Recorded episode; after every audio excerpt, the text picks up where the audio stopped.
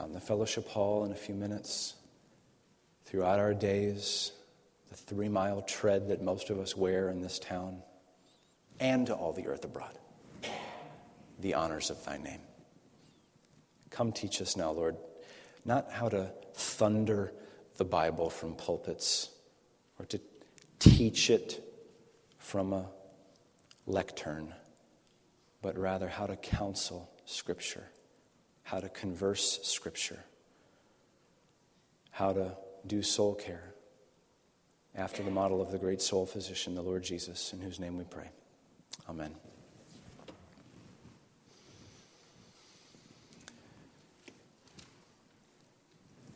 Our view of the Bible ultimately emerges in what we do with the Bible. You believe that? You should. It's true. Let's make it personal. Your view of the Bible ultimately emerges in what you do with the Bible. The Pharisees and scribes of first century Judaism are, are classic illustrations that it is entirely possible to know lots and lots of Scripture and yet fail to glorify God with our lives.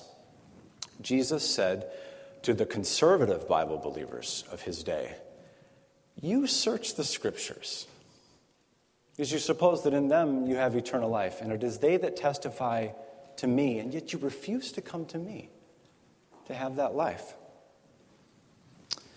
John 5 39 and 40.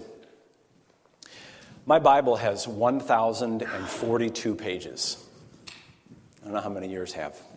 Mine's got 1,042. And every single one of them bears witness to one name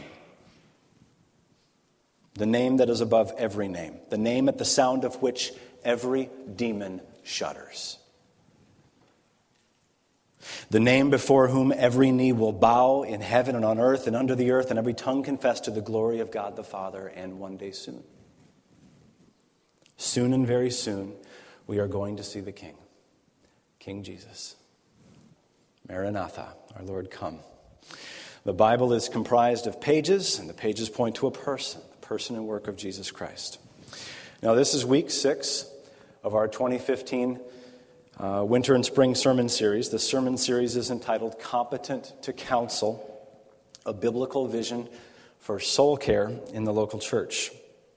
And if you're joining us for the first time today, I have the happy responsibility to inform you that, contrary to what you might imagine, uh, you've come on the perfect Sunday. We are six weeks deep into the sermon series, but we have built intentional on ramps to the series throughout, and you've, you've come on one of those Sundays. You can hop on to the highway today. For five weeks now, we've considered how we as Christians ought to think about this thing called counseling. And by the way, again, if the word counseling freaks you out, then just, just use the phrase conversations that really matter. That's what counsel, that's my definition of counseling these days. Conversations that really matter, that are going somewhere. Counseling is having conversations that really matter. You might say uh, it's applying the Bible to everyday life. Here's another thing we're trying to do with this sermon series applying the Bible to everyday life especially when life gets messy, especially through suffering and sinning. Are you interested in counseling yet? Me too. So, soul care, counseling, spiritual direction, whatever you want to call it, over the last month or so, our aim, if not our achievement, has been to understand what God says about how to be people in need of change, helping people in need of change. That's another great definition of counseling. That is not mine, it comes from the pen of Paul Tripp. Counseling is people in need of change helping people in need of change. That's also a pretty good definition of the church, by the way. What's a church? It ain't a building, friends. The church is people in need of change, helping people in need of change. So it's not awkward, it's perfectly fitting that we would spend some time talking about counseling. We're a church, right? So let's be about two things in this sermon series. First, let's restore Christ to counseling. And secondly, let's restore counseling to the church. Now, if you like that, I can't claim that one either. I took that phrase from another organization uh, for whom Paul Tripp used to work, the Christian Counseling and Educational Foundation, CCEF in Philadelphia. CCEF produces most of the booklets that we have in Fellowship Hall that we hope that you've benefited from. CCEF's mission is restoring Christ to counseling and counseling to the church. That's what we're trying to do with this sermon series. You say, well, what are our convictions about counseling? Allow me to flag at least four of our values regarding the care of souls here at Mount Free Church. Number one, God's world allows us to observe the condition of our souls, but only God's word offers us the cure for our souls. Number two, beware the poverty of the secular psychologies and believe in the richness of Christ centered soul care. Three, let us never settle for merely preaching Jesus Christ. We must press on to counsel him. And fourth, the human heart is deceitful and desperately sick. But the grace of God and the gospel of Christ can change that. So, those are a handful of our emerging convictions about counseling here at Mount Free Church. There's more we can say, but let's not say less than that. These convictions are gold. They will serve us very well into the days ahead. You have to know how I feel about those four sentences. I prize those convictions more highly than anything I own. That's true. You can burn my house down anytime. Don't tell my wife that. But don't take these convictions from me. I commend those convictions to you. They're of great price to me. I want these convictions to become your convictions if they're not already. They are precious pearls, which is why I want to say to you this Your convictions about biblical counseling are worthless to others until you begin to develop your competencies. Your convictions about biblical counseling are worthless to others until you begin to develop your competencies. Remember, our view of the Bible ultimately emerges in what we do with the Bible. Like the Pharisees of old, it's entirely possible to know lots of Scripture and not, fail, not glorify God. And if it's possible to be a first century Jewish leader and go to hell with lots of Bible rolling around in your head, imagine how easy it is for a 21st century American evangelical who knows 95% less Bible than your average Jew in the first century. Imagine how easy it is for an American evangelical to go to hell. That's a crushing thought. And if you ask, well, how much Bible do you have to know? In order to begin to make a difference in people's lives? Answer not much. Not much. Listen to the words of John Piper. I have some friends who heard him say this in person 15 years ago. You don't have to know a lot of things for your life to make a lasting difference in the world. But you do have to know a few great things that matter and be willing to live for them and die for them.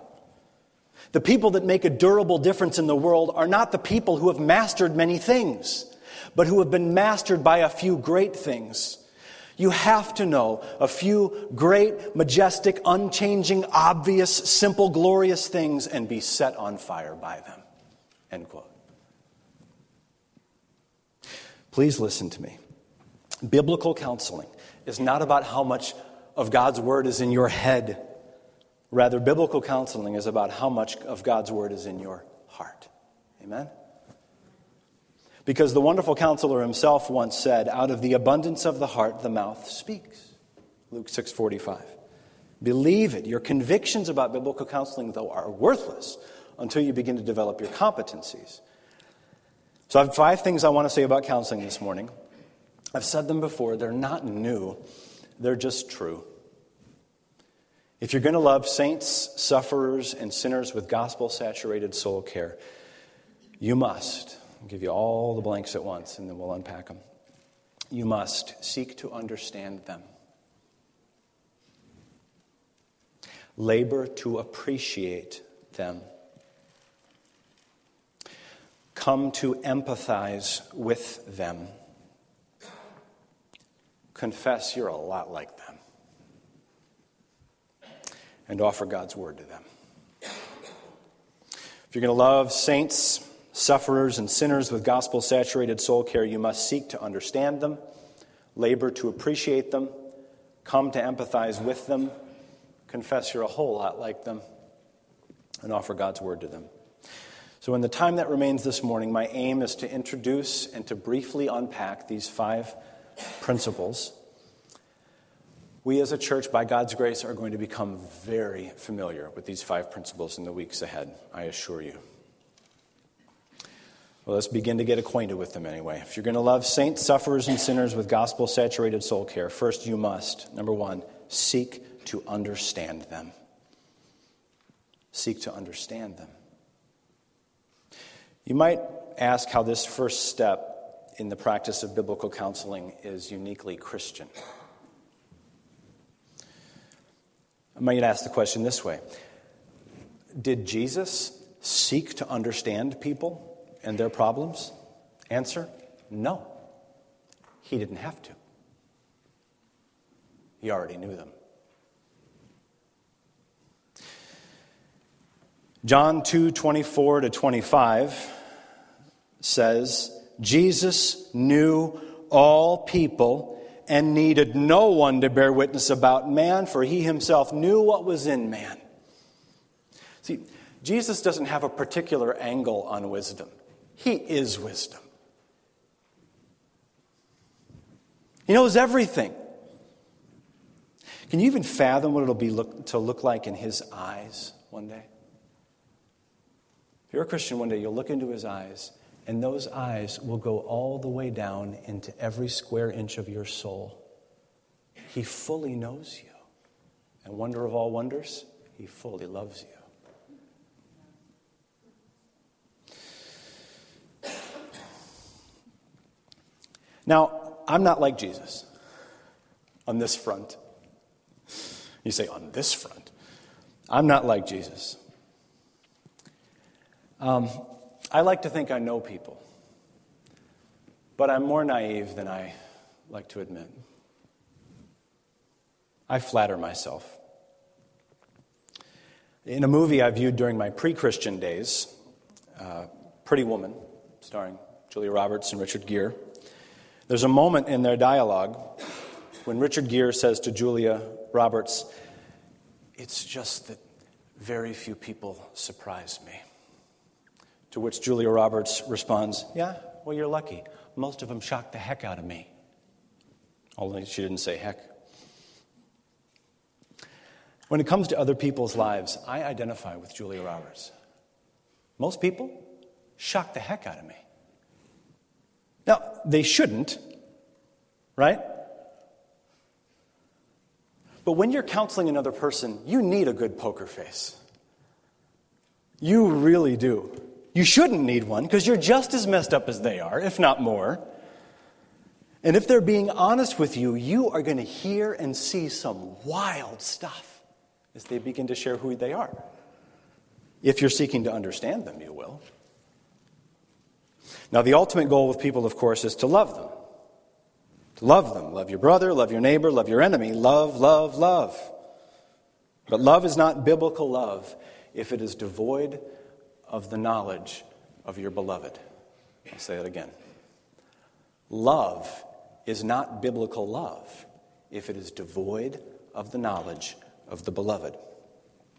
You see, what makes God's love so stunning is that He knows the world so thoroughly and loves it so exquisitely. D.A. Carson once said, The world in the Bible isn't a big place with lots of people in it the world and the Bible is a bad place with lots of bad people in it. Amen? Check John's Gospel and 1 John, just in case you doubt that. So, God's knowledge of the world makes his love for the world so spectacular.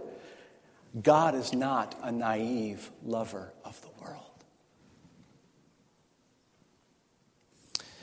So, 1 Corinthians 14 20, Paul says, Brothers, Do not be children in your thinking.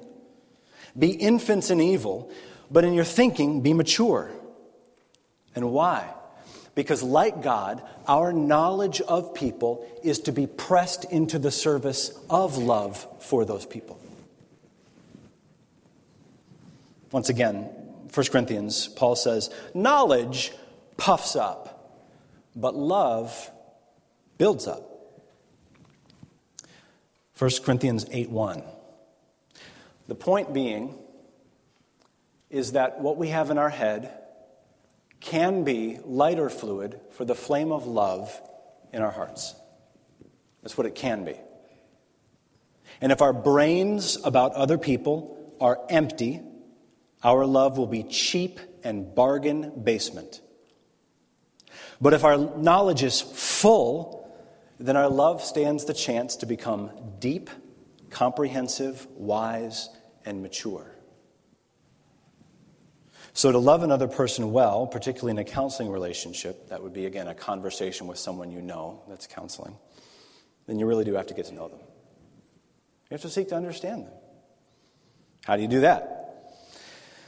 Well, it's like my fourth grade math teacher, Mr. Caston, used to say smart kids ask questions, which was a breath of fresh air to me because I stunk at math. How do you get to know someone? Ask them questions.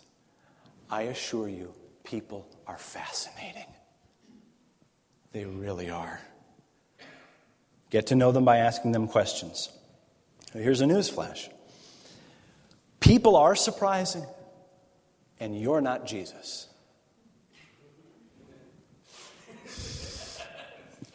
Very few people may surprise Richard Gere. Most of them shock the heck out of me.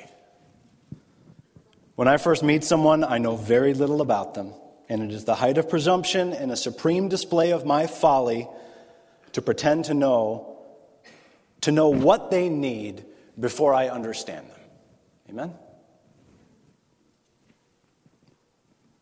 My pastoral mentor Lee Eclov likes to say, wisdom doesn't have the blurts. It listens with questions. Proverbs 18:13 says, "If one gives an answer before he hears, it's his folly and shame." Proverbs 20 verse 5 says, "The purpose in a man's heart is like deep water." You ice fishermen. But a man of understanding will draw it out. Ask them questions, get to know them. Really? What's that like? Where'd you grow up? Tell me more about that, would you? I'm interested. Or do you have any spiritual beliefs? And if they do, if they have a profession of faith in Christ, you can ask, How did you come to know the Lord? Tell me the story. I'd love to know. I got nothing but time. Um, what was church like for you growing up, if they were raised in the church? Maybe some broader questions. Just Tell me what you do for a living. And, and these days, maybe in this kind of economy, what keeps you busy during the week? That gives some dignity to the person you're talking to, just in case they're in between jobs. What keeps you busy during the week? What's it like to be married to somebody for that long? Tell me. What do you do on your day off? Those are just get to know you type questions, but they're very helpful. But anybody can ask questions like that. They don't cost very much. If you're going to get to know somebody in a soul care capacity, you need to be familiar with at least three particular questions and then a fourth. If God greases the skids for the fourth, you're in good shape. These questions will assist you mightily in becoming of ultimate assistance to other people. So let's paint the scene. It's Saturday morning. You're at a bustling Caribou Coffee. It's about 8:32 a.m. and you're just getting to know her or him. Um, perhaps it's a fellow church member who's made a series of bad decisions. Could be a colleague from work who's not a believer. They know you are, and for some reason, they trust you enough to, to bear their wound to you as a soul physician or a spiritual friend. That's a, quite a trust. Um, here are three questions, followed by a fourth, that you are well served to ask them and yourself, considering their situation. Number one, how are you feeling? How are you feeling? Secondly, what are you thinking? What are you thinking? Third, how are you behaving? How are you behaving? Or if it's just like a, a, a, thing that happened in their lives, either a suffering or a sin that they have participated in that happened, and then they want to get some input on that, you might just ask those all in the past tense. How did it make you feel? What were you thinking? What did you do? What are you doing? Okay? Um, we ask these questions because people rarely ask them of themselves.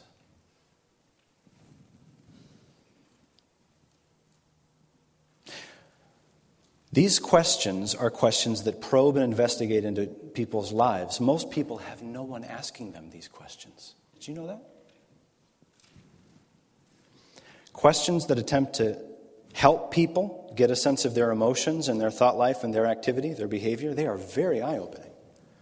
And they can begin to open up a conversation. Now, when the time is right, when your friend has shared with you what they're thinking, feeling, or doing, then there's one more question. It's actually the first question Jesus asks in the Gospel of John. John 138.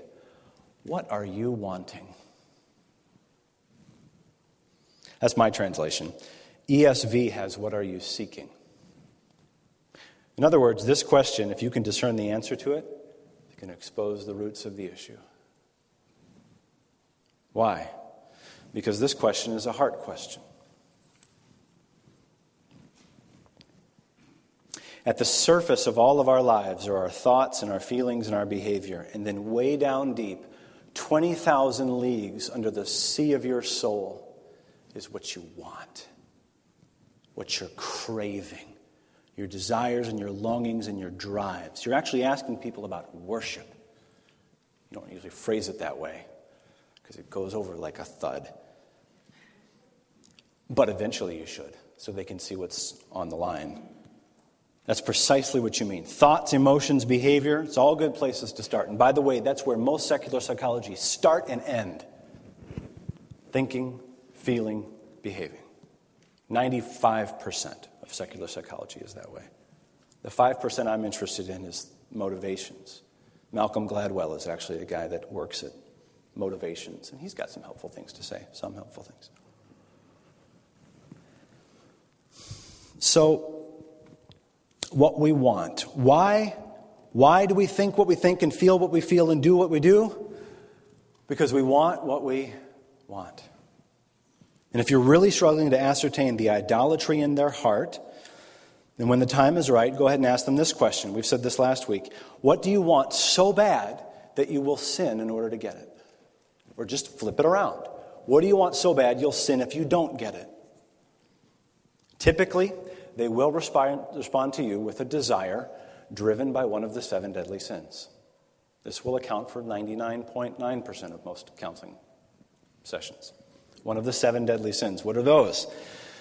Pride, envy, anger, sloth, greed, gluttony, or lust. And unless the person's heart is harder than flint, they will feel ruthlessly exposed when you ask them that series of questions. And they must really trust you if they're going to go this far with you. They must love you or think that you might love them. But if you can get there, you've just uncovered an idol. Their heart is uncovered and unprotected before you, and by God's grace, you can begin to do some surgery.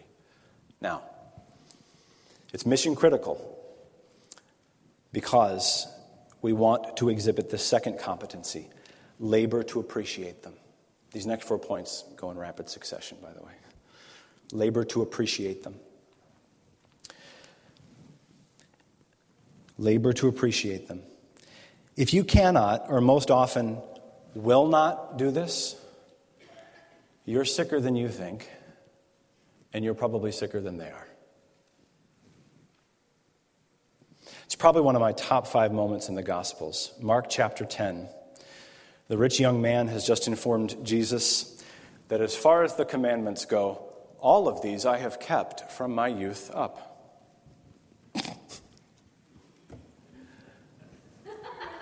Did he have a straight face when he told Jesus that? Can you imagine saying that to Jesus? I believe the man did have a straight face. I think he was that self deceived. He was an idiot, but he was sincere, sincerely deluded, heartfelt. Don't follow your heart. So Mark 10:20, the rich young man says to Jesus, "Teacher, all these I've kept from my youth." In Mark 10:21, we have seven of the sweetest words in the Bible. You ready? Mark 10:21. And Jesus, looking at him, loved him. He looked at him and he loved him. Then he crushed him with one thing you lack, sell all you have, give to the poor and come follow me. But Mark 10:21 is a gem.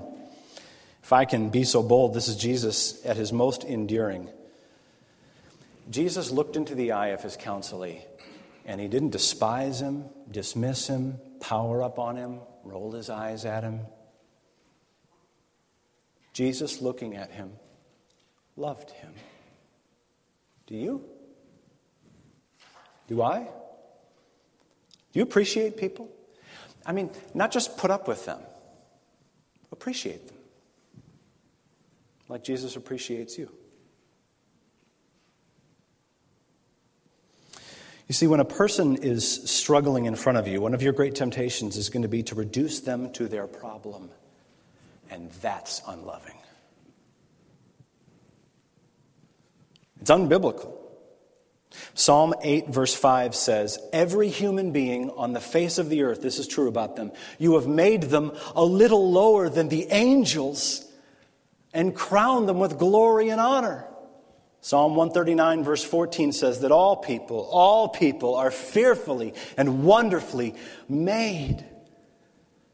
The person in front of you may have problems, but if you're a wise counselor, you will not reduce them to their problems. The person you're attempting to help may be enslaved to alcohol, but they're not in addiction. The person you're attempting to help may be any number of things, but they are not reducible to their problems. They are a person. And as we counsel others, we must labor to restore all proportion to our interactions with them.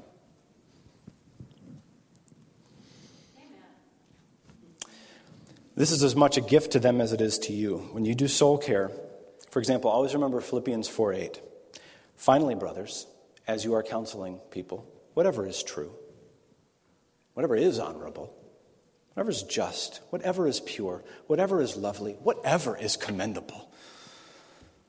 If there's any excellence, if there's anything worthy of praise, think about these things. Right? Third, come to empathize with them. Come to empathize with them. By the way, these aren't steps. I need to take a little time out here. These aren't steps. Uh, counseling another person is not an assembly line, like how they made Tonka trucks 50 years ago on the line. It's not like that. It's not like, first you come to understand them. Now that I understand them, now I will appreciate them. Now I'm going to seek to do what I can to empathize with them. It's not like that.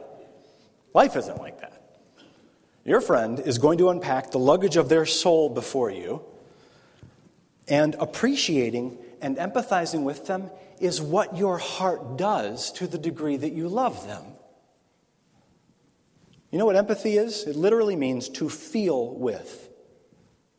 It's closely related to another Greek word, compassion. Compassion means to suffer alongside, it's pain sharing. That's what empathy is. Biblical, biblical counselor Bob Kellemen calls this crawling inside the casket with another person. There's an image. Will you do that? Most people won't. Jesus did. Matthew 9:36 says when Jesus saw the crowds he had compassion for them because they were harassed and helpless like sheep without a shepherd. Romans 12, 15 commands us rejoice with those who rejoice, weep with those who weep. Colossians 3:12 again commands us Put on, then, as God's chosen ones, holy and beloved, compassionate hearts. When you counsel, when you live your life in this world, be kind. Everyone you meet is fighting a battle. Be kind. Tread lightly. One of my favorite songwriters is Michael Kelly Blanchard. In his song titled In From the Cold, he writes I've been looking for a womb since the day I was born. Maybe I'm crazy, but give me the one who started as a baby without a home. I need a God who has been there and back, walking this sod with a cross on his back. Someone who's real when it comes to the soul, who knows what it feels to come in from the cold in from the cold, out of the wind, surviving's as old as breathing. All of creation is your next of kin when you're out in the cold and you want to come in. Friends, there's a reason why people pay unbelieving therapists millions of dollars. There's a reason. All of creation's your next of kin when you're out in the cold and you want to come in. Let's not sell our birthright here. Nobody should go deeper and longer with people than the ever loving church of Jesus Christ. Amen? Short and shallow shouldn't describe churches, deep and long should. By the way, that song, poetry, now that we've mentioned something, music and poetry are powerful. They're powerful in your own heart as a counselor, and they're powerful even in the moment with a counselee. Anyone who doubts this hasn't seen a Quentin Tarantino film. Not particularly edifying, but I have to admit that Stuck in the Middle with You by Stealers Wheel has never sounded the same since 1994. Movie directors know the power of music in the human soul, and your friends do too. One time, not long ago, I sat in between me and a friend in our church in the office with my iPhone a friend who was struggling, and we listened to one of the sweetest black gospel songs ever written. It's called The Storm is Passing Over by the Barrett Sisters. It's free on YouTube. The Storm is Passing Over by the Barrett Sisters. The storm is passing over. The storm is passing over. The storm is passing over. Hallelujah. I was in a, a music caprice class 20 years ago when I first heard that as an unbeliever, and it rocked my soul. And then I found Jesus a year or two later, and he found me. So, um, by the way, as we listened to that song, the storm did pass over. It lifted in the room, thanks to the Barrett sisters. So, when you, when you give homework to someone that you love, say, you know what? I challenge you. Download The Storm is Passing Over by the Barrett Sisters and listen to it seven times before I see you next time. Okay. Understand people, appreciate people, empathize with people. Fourth, almost done. Confess you're a lot like people. Confess you're a lot like them. If you don't see yourself in the mirror of another person's suffering or sin, you're blind. You need to remove what Jesus would call the log in your eye. You need to remove that log before you can do effective eye surgery on the speck that's in your friend's eye. You'll be a dangerous surgeon if you don't. Now, this doesn't always mean that you confess all of your sufferings and sins in the counseling moment. In fact, most of your sufferings and sins don't need to come out of your mouth, they're going to be completely immaterial and unhelpful. Most of the time. However, the person that you're trying to care for does need to see you as profoundly human at this point. That's the difference. You may be counseling a widow or a depressed neighbor or an anxious coworker or an addicted parent or a friend at school struggling with same-sex attraction or a bitter, angry acquaintance of some kind. 1 Corinthians 4 7 says, Who sees anything different in you? What do you have that you did not receive? And if you received it, why do you boast as if you did not receive it? At the end of the day, your sufferings and sins are not different in kind from the person you're trying to help, just in degree. You wonder if that's true. It is true. 1 Corinthians 10:13 reminds us that there's no temptation that's overtaken your friend that's not common to you. Okay. Galatians 6:1 Brothers, if anyone is caught in a transgression, you who are spiritual should restore him in a spirit of gentleness, but keep watch on yourself lest you too be tempted. Your friend, as you begin to pull out the sword of Scripture from its sheath, they're begin, begin to think that you walk on water. And it's tempting to allow them to continue to believe that lie. It's very tempting to thieve glory away from Jesus like that. But don't be flattered by that understand them, appreciate them, empathize with them, and then just confess you're a whole lot like them. One of my favorite moments of learning this was just about a year or so ago. Andy Kaler and I were at a conference uh, north side of Minneapolis, and Dr. Rob Green said, You know, when the counseling session is over, you guys can just switch seats.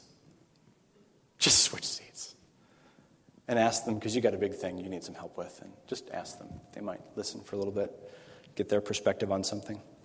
The best counselors are always counselees, always. Final point today. If you're going to love saints, sufferers, and sinners with gospel saturated soul care, offer God's word to them. Offer God's word to them. Give them Jesus. Now, there's a mountain of truth underneath each of these phrases, but I'm just going to say the phrases and then deliver the benediction. Tell them this. Can you get that far with people? These four steps? Tell them this Jesus gets you. Tell them Jesus rescues you. Tell them Jesus satisfies you. And tell them Jesus equips you. We don't just counsel a theory, we counsel a person. The person and work of Jesus. We counsel a person who lived, died, and rose again and is soon to return for those who are eagerly waiting for him. Once they get a picture of who Jesus is, then begin to offer them what Jesus does. Offer them the pardon of Christ in the cross. Offer them the presence and power of Christ in the Holy Spirit. Offer them the pleasure of Christ to sweeten all their days. And offer them the people of Christ in the church, a community of counselors. Offer God's word to them. You say,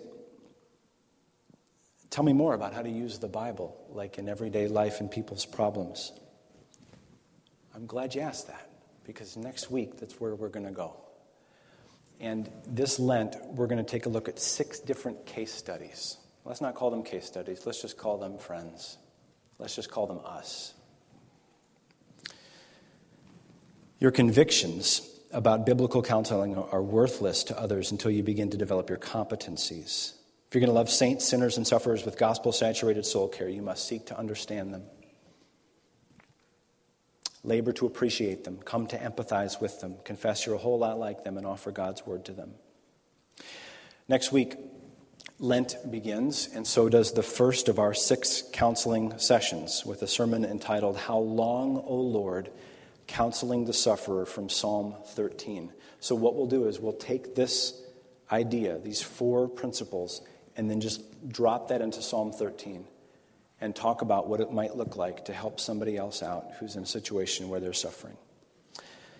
Right now, let's pray. Father in heaven, thank you. Thank you for the patience of folks in this room. I pray that there might be some seeds of the Word of God that escape the snare of the devil, that move past the rocky and thorny soil and lodge all the way down deep into good soil. And may we, Lord, as listeners and as preachers, grab hold of what we know. May we hold on to it in an honest and good heart and produce fruit.